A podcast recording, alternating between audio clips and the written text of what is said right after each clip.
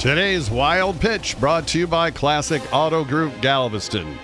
Former NBA star Karl Malone ended his Hall of Fame career with the Lakers, hoping to grab that elusive ring. But according to Kobe Bryant, all he tried to do was grab Kobe's wife. Kobe reportedly claims Karl hit on his wife while the two were teammates, and this has created a long standing rift between the two. In a recent interview, Malone not only denied the accusation, but said anytime Kobe wants to settle it like men, he's ready.